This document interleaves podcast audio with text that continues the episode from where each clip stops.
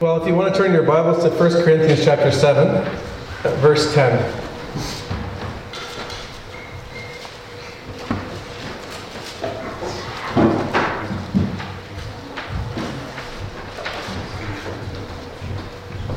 First Corinthians 7, verse 10.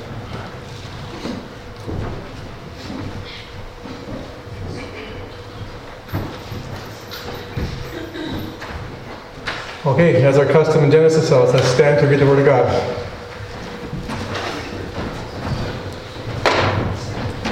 But to the married I give instructions, not I, but the Lord, that the wife should not leave her husband. But if she does leave, she must remain unmarried or else be reconciled to her husband, and that the husband should not divorce his wife. But to the rest I say, not the Lord, that if any brother has a wife who is an unbeliever and she consents to live with him, he must not divorce her. And a woman who has an unbelieving husband and he consents to live with her, she must not send her husband away. For the unbelieving husband is sanctified through his wife, and the unbelieving wife is sanctified through her believing husband. For otherwise her children are unclean, but now they are holy.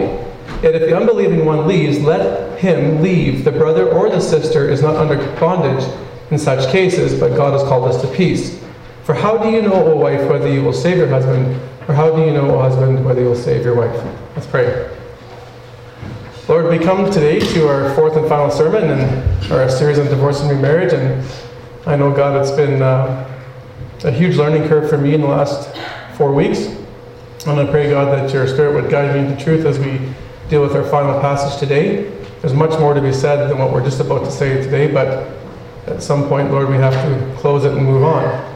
But we just pray, Lord, that wherever we're at in our lives, in terms of thinking, that your word will, will permeate our minds and our hearts and open us up to truth, God. And if we need correcting in our thinking, then we receive that correcting. If we need encouragement, we receive encouragement.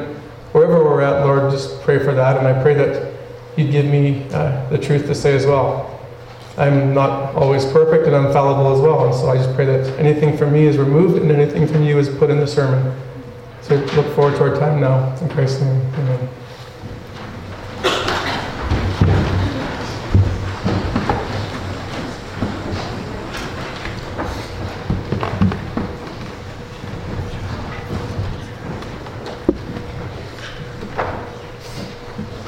Well, it's great to see everyone here today. I know many of you are new uh, to our church. So, for those of you who are new, it's great that you could join us today for not only the baby dedications, but for our fourth and final sermon in this series on divorce and remarriage. Now, I should say a few preliminary words that weren't originally in my notes. Um, coming in at this stage in the game is like joining a hockey game in overtime. You've missed the first three periods, and so there's a lot of questions you have about the game and how it got to that score. Well, today we've been working sequentially through marriage and singleness and sex and divorce and all these things. And so uh, you're hitting the tail end of what's a four part series. So a lot of questions you may have may not be answered today simply because we've covered a lot of those in the first three sermons. They're all on the website, and so if you want to hit them all in order, uh, that's probably the best way of going about it. But I do want to say a few words of reminder from last week from last week's message, and I want to spend most of my time here just talking again about the background and the culture of Corinth. You see, it helps us understand some of the, the, arena of what's going on in Paul's day. Corinth, if you remember, was a port city. Uh, today, if you look on a map, it's about 80 kilometers from Athens, an hour car in the, an hour ride in the car. And uh, it was known as a place of commerce and trade because it was a port city. Now, being a place of commerce and trade then, it had a lot of visitors and a lot of merchants and a lot of sailors. Well, you can imagine what that kind of lifestyle bred on the port when sailors and visitors and tourists showed up on a regular basis in your city. It was known as a high party town. It was uh, like the Stampede on steroids, but all year round. So, with this party town, then, there was a lot of sexual immorality and a lot of moral depravity and bankruptcy. And throughout the Roman Empire, the whole Roman Empire knew that Corinth was such a immoral place that if you were said uh, to be an immoral person out of a high extreme standard, they would say that you were a Corinthian. Or if you were sexually immoral to a high degree, they'd say you're Corinthianizing. That's how, how well known they were for their lifestyle. Now, contributing to that, uh, that, that culture was the presence of the temple of Aphrodite, this is the goddess of love. And if you wanted to worship her, you would join yourself to one of the local prostitutes that was employed there at the temple. And according to one commentary, they expected even up to a thousand uh, temple prostitutes at one location at one time. And they were always booked. Now, also, we talked about the Greek philosophy that shaped their view of sex and marriage. This is something called dualism. And it's important to understand the Corinthian culture. This is the belief that the world and the human body was made up of two parts. You have the physical side of your life and the spiritual side of your life. The physical was seen as evil and bad, and the reason was is they recognized it was temporal. It was merely in a state of decay, and so the body was nothing but a hindrance and nuisance that got in the way of your soul. On the other side was your spirit, which they saw of great importance. This was the part that was going to touch heaven. It was immortal. And, and so, therefore, because it's going to be with the gods one day, this is the part that you should only care about in your life. So, basically, as a, as a Corinthian, then, you lived with thinking the body is not important to you and everything is about protecting one's spiritual life and the soul. So, two schools of thought came out of this then. Two schools. On one side, there was the Epicureans. They believed that since the body wasn't important, you're free to do whatever with it whatever you want. So they had a model like sex is an appetite, right? Just like you want, if you're hungry, you go and eat. Well, if you want sex, you just go have sex. It doesn't matter. The body's irrelevant. And we looked at an example of this last week in 1 Corinthians 6, verse 12. The Stoics, on the other hand, believed that the body was evil and corrupt as well, but the, they had a different attitude on it. Since it's evil and corrupt, you're not to give in to its desires and not to feed it what it wants. So you're to deny the flesh and, and protect your spiritual state in that way. So their motto was sex is defiling, it's something dirty, something to be ashamed of. It negatively impacts your spirituality. And again, we looked at an example of that from 1 Corinthians 7, starting in verse 3. Now, what's interesting about that we discussed was that the same two prevailing attitudes exist in our culture today. And if I were to ask you to weigh in, what side of the coin do you actually feel like you weigh, like that you side with more? Do you feel that uh, you know you're going to be on one side or the other, right? I feel that something sex is something to be ashamed of. It's a bit dirty. To be really a Christian, to be holy, you should probably really abstain and be kind of more prudish. On the other side, you might think, well, sex is just awesome, and I have it's my body can do whatever I want, and so therefore I'm free to do whatever I want as a Christian as well right? Or even if you're not a Christian, you still have that attitude. So the same two prevailing attitudes exist in our culture today. And so when people say the Bible is old fashioned, you can't trust it, it's an old book, it's basically outdated, get with a program, we can see now that the Bible is very relevant to today's culture, and actually, God knows exactly what He's doing and what He's saying in the scriptures. So let's dive in then. So remember that in 1 Corinthians 7, Paul's responding to a series of questions that he received in the letter from the Corinthian church. And in 7 verse 1, he, he actually says this. Now concerning the things about which you wrote. Okay? So the Corinthians had written Paul a letter. He wasn't in Corinth at the time, and he receives this letter, and they have a bunch of questions about singleness, sex, marriage, remarriage, divorce, and so on. And so last week we looked at some of the questions in verses 1 to 9, addressing those who asked that were single. Uh, these are people who had never been married before or who had been widowed, and so they were asking questions what do we do in light of being a Christian in terms of our sexuality and how do we approach marriage and so forth? So we answered those questions, and Paul did, and today we're going to look at now the questions that came from those who were married.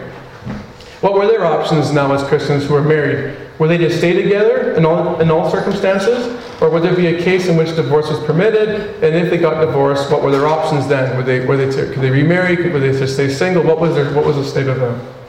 So we pick up Paul's answer beginning in verse 10.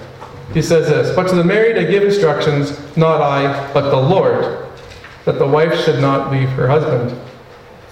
We better address first what Paul meant by this statement I give instructions, no, sorry, I give instructions, not I, but the Lord. Now it's important to recognize this because verse 12 seems to contradict this. In verse 12 he says, But to the rest I say, not the Lord. So in verse 10 he says this I'm giving you instructions. These are from God, these are from the Lord Jesus. But my second set of instructions in verse 12 are not from Jesus, they're from me. So what, how do we deal with this? Was Paul basically saying, uh, you know, God's commandments from Jesus are actually uh, more trustworthy than mine because I'm just merely a man?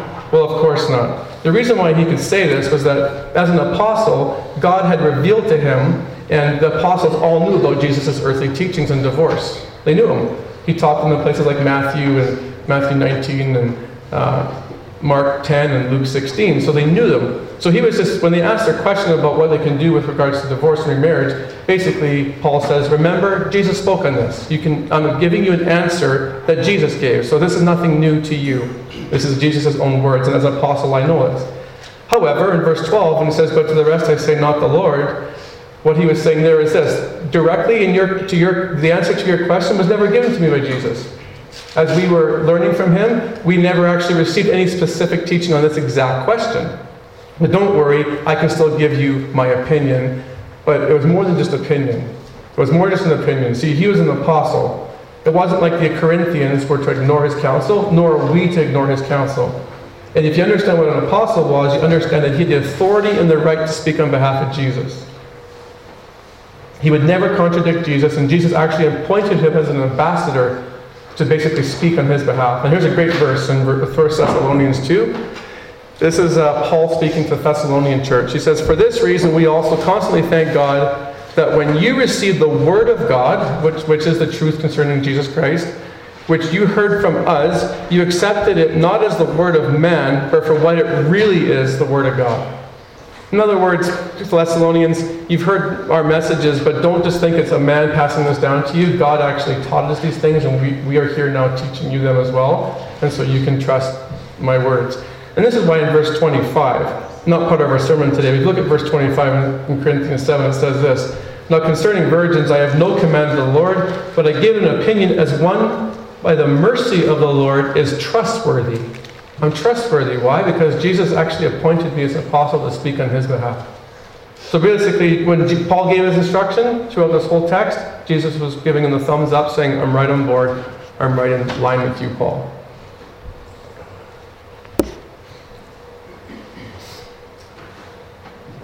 So, with all this being said, then, what was Paul's instruction? Well, let's read verse 10 11. And we'll skip the part in brackets for now. But to the married I give instructions, not I, but the Lord, that the wife should not leave her husband, or else be, sorry, and that the husband should not divorce his wife. Let me try that again. The wife should not leave her husband, and that the husband should not divorce his wife. Paul's instruction was pretty clear. As Christians, as a Christian couple, they were not to pursue divorce. They weren't. Their marriages were designed to be permanent, which of, course was consistent with Jesus' teachings throughout the entire New Testament. But Paul also was a realist. He knew that even though marriage was to be permanent and divorce was not to be on the table, he also knew that marriages are often messy and they're complicated, and extenuating circumstances often arise that lead someone to pursue separation and divorce. So, what were they to do then? What would you do then if you did pursue divorce even though you weren't supposed to? Well, verse 11 is clear. If you do leave, you must remain unmarried. In other words, stay in a state of singleness or be reconciled to the husband. So your only choice is if you got divorced as a, as a, in this Christian context, as a Christian couple, if you decided to separate and divorce, here's the thing. you you have to live a life of basically singleness or you have to get reconciled to your husband. Now the word singleness there needs to be defined because in our culture, single means free to move on. So in our culture, if you get defi- if you get divorced, you just take off and go off to another spouse. That's not what Paul is talking about here. The definition of unmarried in this text is single but st- yet still married. Did you catch that? Because he says you must remain unmarried, so you must remain in that state or be reconciled. So Paul wasn't giving a green light to move on. He was saying if you choose to do this, you either stay basically um, in a, this single state with the covenant still in place, or you reconcile to your spouse. Now, notice what was not on the table. Again, remarriage. So, in our culture, if you get divorced and you're unmarried, you are free and get a green light to move on. Not according to Paul. Now, why would this be? Because remarriage in this instance, if you were to get, if you had a marriage union and you went off and got remarried when you divorced, you'd be guilty of adultery. You'd be guilty of adultery. Matthew 19 9, I tell you that anyone who divorces his wife, except for sexual morality, and marries another woman, commits adultery. And in verse Mark 10 11, anyone divorces his wife and marries another woman commits adultery against her. And if she divorces her husband and marries another man, she commits adultery. This is extremely, again, important teaching by Paul, considering what our culture teaches about divorce again. Because, again, we get this green light that you're free But Paul says you're not free. The laws of the land might, might determine you as being free to remarry, but that's not the case in God's eyes. You're still bound to the marriage. And so if you decide to do this, you either stay single and hope for reconciliation. Now, this is really important in our church. Really important in this church. See, this allows us to properly counsel people within the church who are seeking to separate or get divorced. See, this is my experience, and I don't know what yours is, but this is my experience, and I've got 10 years of it, so you can do with what you want with 10 years of experience. You might think that's nothing, you might think it's a lot, I don't know. But I've been heavily involved in marriages in my 10 years. That's one of God's ministries He's given me. And in my experience, in almost all circumstances in which a person wants to be separated or to get divorced, it's their actual method of actually trying to be free from the spouse and wanting to move on. So in their mind, they're already gone. When they go to separate and divorce, they're not actually looking to separate and divorce with the potential of reconciliation or staying single. It's, a, it's, a, it's their way of actually trying to get out, and hopefully the thing will terminate so they can move on. And so their conduct after that will, will be dictated according to that. There won't be loving talk and, uh, and uh, gentleness and peacefulness between them as they try to work through their issues. It'll be more like fighting, fighting, fighting, and bickering. Now, this is important because I remember I was standing in my gym uh, when I used to own it about five years ago, and there was a pastor coming to the gym at the time. Many of you know him, uh, George Budd from the E Free Church. And George and I are standing by ourselves in the foyer of, the, of my gym, and we're talking one on one. And I said to him, Yeah, like it's really tricky working through Christian couples when they try to get separated and, and so on and so forth. And George said this, I never forgot it. He says, Yeah, my experience is when people get separated, I always want to know which way is your nose pointing in the separation. Which way is your nose pointing? Right? And what is which what happens? Most of the, their faces are turned the opposite way. So one this is Pinocchio over here.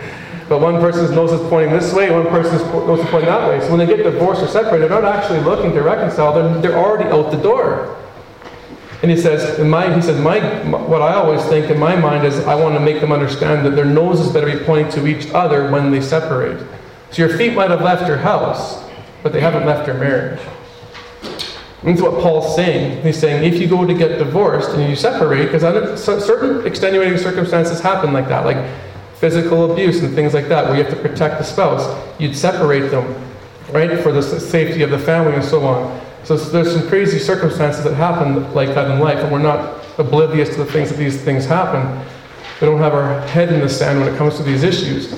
But Paul's saying in that divorce, make sure your nose is pointed towards your spouse for the purpose of reconciliation. So Paul made it clear then, when it came to two professing believers, they were not to divorce. But th- what about then when a believer was married to an unbeliever? Could they get out then? What could they do then? Let's read verse 12 and 13. But to the rest I say, not the Lord, that if any brother has a wife who is an unbeliever and she consents to live with him, he must not divorce her. And a woman who has an unbelieving husband and he consents to live with her, she must not send her husband away. Notice the words send her husband away and divorce here are used interchangeably as the same thing. It's not two separate instructions to two spouses, it's the same, it's a euphemism for the same language. But what's Paul's answer here? Well, if the unbelieving spouse wants to stay with you in the marriage as a Christian, you don't pursue divorce. You work it out. Now, why would this be important? Verse 14. For the unbelieving husband is sanctified through his wife and the unbelieving wife is sanctified through her believing husband, for otherwise her children are unclean, but now they are holy. Now they are holy. This might sound a little confusing at first. Like, what is Paul really trying to say by, you know, they're sanctified and they're holy and all these types of things? Well, let me first tell you what he's not saying. He's not saying here that the unbelieving spouse is somehow considered to be a Christian because of the presence of the believing spouse in the marriage. He's not saying that. First, from the context, we can see A, that the person in this context is defined as an unbeliever. So they're defined as an unbeliever, not as a believer. So the sanctification and made holy can't have anything to do with salvation and a relationship with Jesus Christ. Secondly, nowhere in the Bible supports this as a means of salvation we never get to have a personal relationship with Christ through osmosis. If that was the case, um, you know, anyone raised in a Christian home would naturally, by extension, be a Christian, and we just know that's not possible. The Bible never teaches that. So the, an- the answer comes when we understand the specific language that Paul is using to describe the situation here. See, Paul uses the words sanctified, unclean, and holy. Now, you need to think through these words categorically. What, for those of you who are familiar with the Bible, where do you see the words like sanctified, unclean, and holy? Well, in Old Testament language, describing like the law and the, even the temple. In 1 Corinthians 6:19, a Christian is referred to as the temple of the Lord. He, the, the Spirit, the Holy Spirit, when He indwells you, you, He lives in you. That's the temple of the Lord. That's what a Christian is referred to in 6:19 of Corinthians. So in the temple in Jerusalem, in the physical temple, unclean things were never allowed to enter it. If a bowl was to be used by a priest or a utensil used in some kind of worship or sacrifice, it had to first be sanctified, which means to be set apart for service or be made holy. So if I was to sanctify this, um, sanctify this uh, remote control that does my PowerPoint, I'd have to put batteries in it, and I have to use it to uh, flick the computer, not just put it behind my ear to scratch my head. So this might work to scratch my head, but that's not being sanctified for particular use. It's only sanctified when I've got it working with this computer, okay? So what he's saying is like any bowl utensil or anything had to sanctify, set apart that tool or implement for use in the temple. It had to be made holy in the in the uh, in the Bible times of like Paul, if an unbeliever or Gentile walked into the inner courts of the temple and tried to enter, they would actually die. You couldn't just walk in with, into the temple; you had to be ceremonially like uh, dealt with before you could even walk in. So here in Corinth, you had these cases now where these believers, who are the temple of God, are married to these unbelievers, these Gentile pagans. And somehow they probably thought in their minds that they were being defiled and being made unclean because of this relationship. And this is why I gave you that introduction about the dualistic mindset. Because again, if your whole purpose as a, as a Greek in Corinthians is to protect your spiritual state, being married to this, Christ, this non-Christian now would surely defile you, and you didn't want to do, have anything to do with that. And so they thought, oh, I can just get rid of my wife or my husband because I'm now married to a non Christian. And probably how these unions happened was they were both non Christians when they married, likely, and Paul came into their city, gave the gospel. One person responded and one didn't, and now they're wondering about what to do with this unequally yoked uh, relationship. So Paul here flips their entire mindset on its head. He says to them this not only is the presence of the unbeliever not defiling you, your presence in the marriage is actually having a cleansing effect on your spouse and their children and your entire family. You catch that?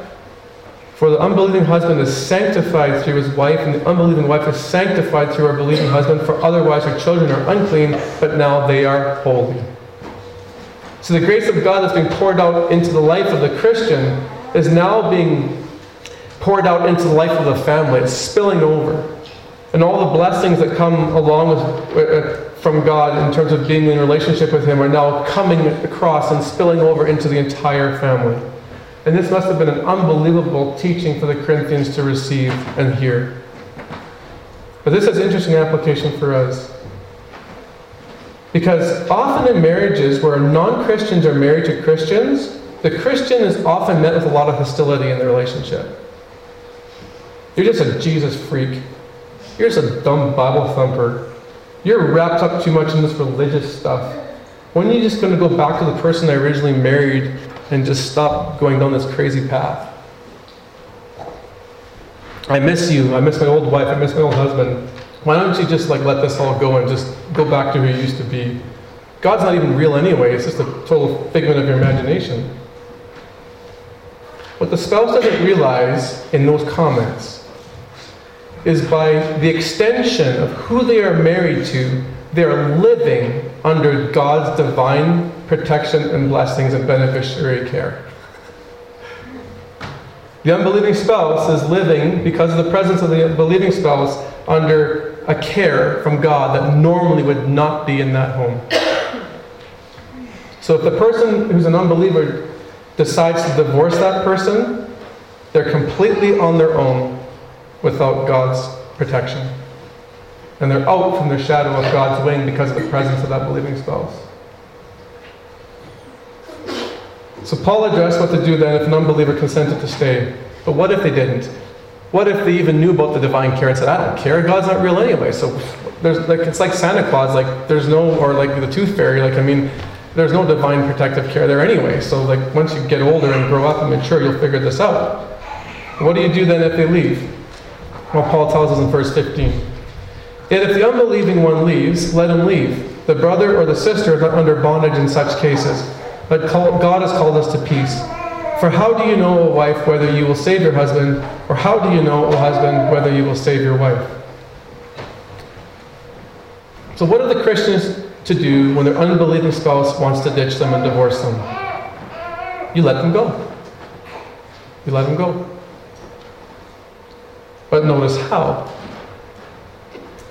To let them go peacefully. So you're not to fight tooth and nail, not to make it difficult in the home.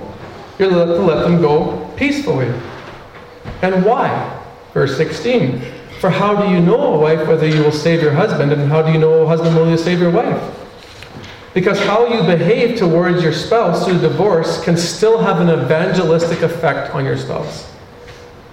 So, so the goal is through the even through the divorce proceedings, which you don't want.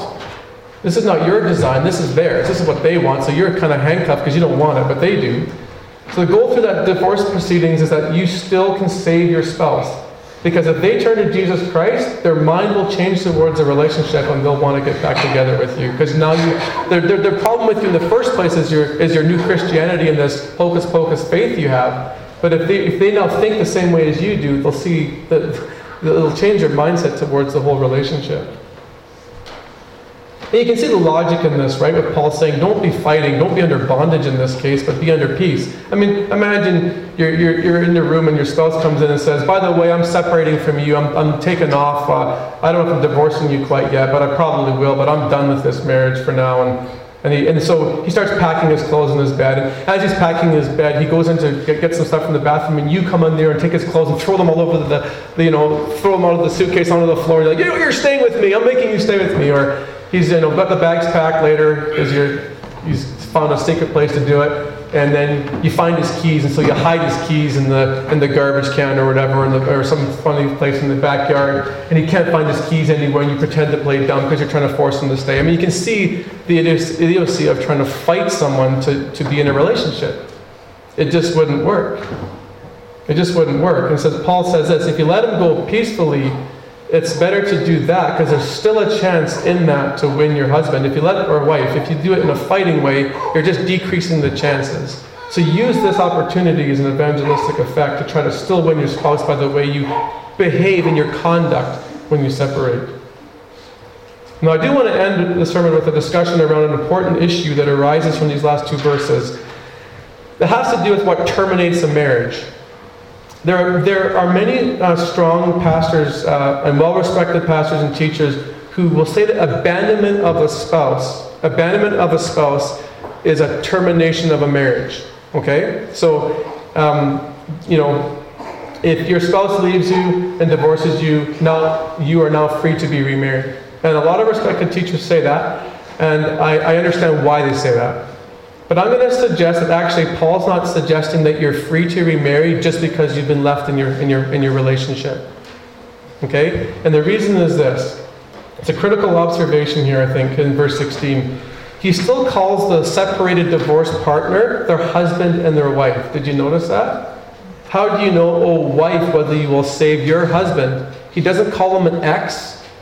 He doesn't say you're now single he actually still refers to them as in that single state. Or, sorry, in that married state. There's a covenant still in place. So at this point, at this point, even if the unbelieving spouse divorces the believer, there's still an opportunity for reconciliation. There's still an opportunity. As long as that, that unbelieving spouse doesn't go off and get remarried and stuff and stay single, there's still an opportunity for an ability to reconcile. So there's no point in you moving on because there's a potential for us to be still reconciled. So once they get remarried, now we, now we have a different conversation to have. but at this point in, the, in Corinthians uh, 7, uh, you can still save your husband and wife, and then Paul still sees them as married. And this makes sense to the entire context. Verses 10 through 16, every time we see open for reconciliation, open for reconciliation. The whole passage is about reconciliation in divorce. Reconciliation in divorce. That's God's number one design. And again, our culture says, when I'm divorced, I'm free. Yeehaw! And God says, in the law you are, in the laws of the land, but in God's eyes, you're not. There's still a covenant, and He wants you to be remarried. He wants you to reconcile to your spouse.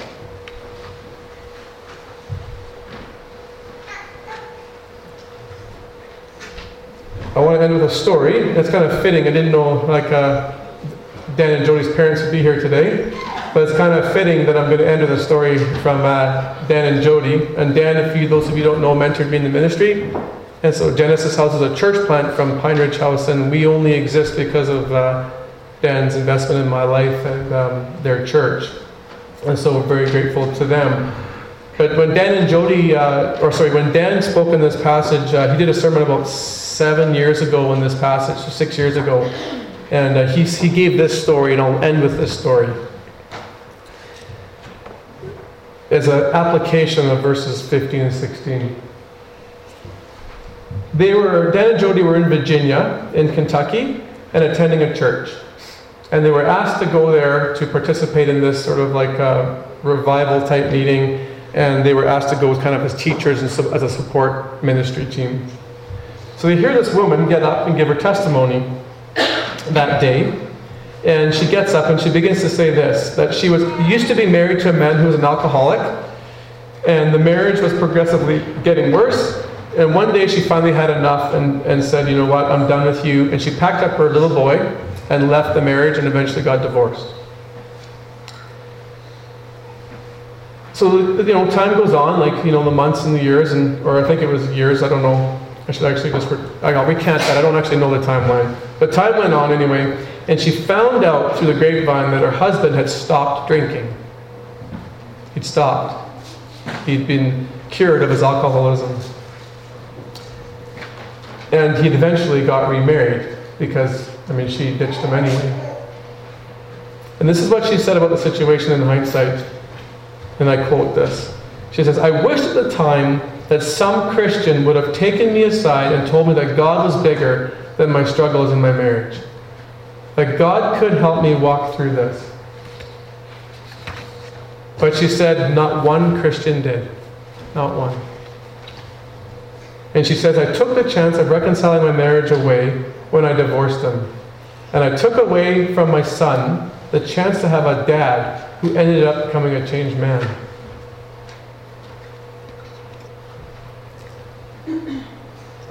I don't know how that impacts you, but it impacts me. Because when we're hurting, and I get it, I had a tough marriage in the first couple of years with Janice. And many of you know my story. But when we're hurting, we all, all we usually think about is our own rights, our own needs, our own desires, our own emotions our own happiness. What's in it for me? What's best for me? But what's this woman saying to us? She says, I wish someone told me that God had another way that I could have handled this. I could have stayed, according to verse 11, single or else be reconciled. I didn't have to go uh, off and just go so like uh, hasty into this whole thing. And what she was, and that's the saying was, I wish I could be back with that guy. But she couldn't anyway. He was remarried by this point. So again, this is Paul's, Paul's instruction then has some practical implications and applications for the way we counsel in their church. And if we ever face these situations at Genesis House, this is the exact counsel we will give. but I think this would change a lot for who pursues divorce and who pursues separation because I think in our culture, because we're so used to thinking that if I divorce, I'm free. If we do, if we say in the church, you, if you divorce, you're not free. You're still sing, you're single, but you still have to. Your only option here is to stay that way or to reconcile. It might change how hastily people seek to separate. It might change it because again, if our mindset, I'm doing this secretly because I actually want out, and I'm just going to play this game until I actually get finally rid of them that might change the fact of the way we would, how fast we consider separating or the issues that we consider separating over. So, again, this is very applicable to us as a church.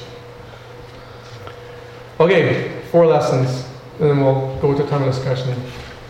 And then you join us downstairs for some wonderful food. I know there's been a lot prepared for the special service today.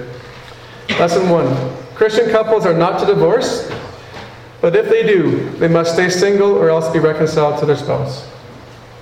I feel like a broken record, but broken records are still good records. Christian couples are not to divorce, but if they do, they must stay single or else be reconciled to their spouse. Key verse on this is unmarried in verse 11.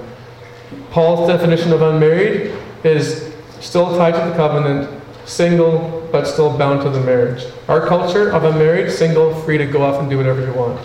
Same in 16. How do you know a wife whether you save your husband? How do you know a husband whether you save your wife? Or, or your, your wife, yeah. So again, yeah, they've divorced you and you didn't want it. They wanted it because you're a Christian and they hate your, they hate your faith, but still be open to reconciliation.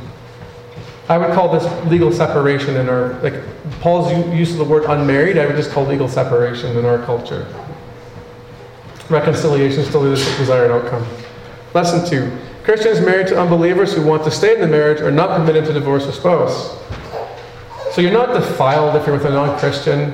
You're not defiled. You're not with the Corinthian mindset that, oh, my spiritual state's at risk with them being in my marriage we are actually said, no, stick, stick with it. And because you are actually bringing a sanctifying grace into the family that normally wouldn't be there. Third lesson. In cases where believers and non believers are united in marriage, the unbelieving family members will be the benefactors of God's grace due to the presence of the believing spouse. So I just, there you go. I was another broken record there, repeating myself.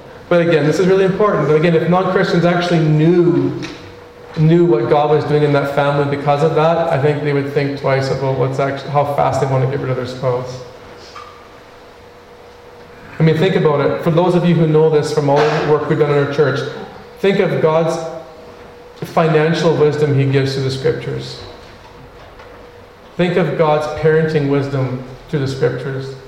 Think of God's desire for you to be forgiving and to be and to be grace, gracious towards people and gentle and slow to speak and, and, and, to one another and things like that.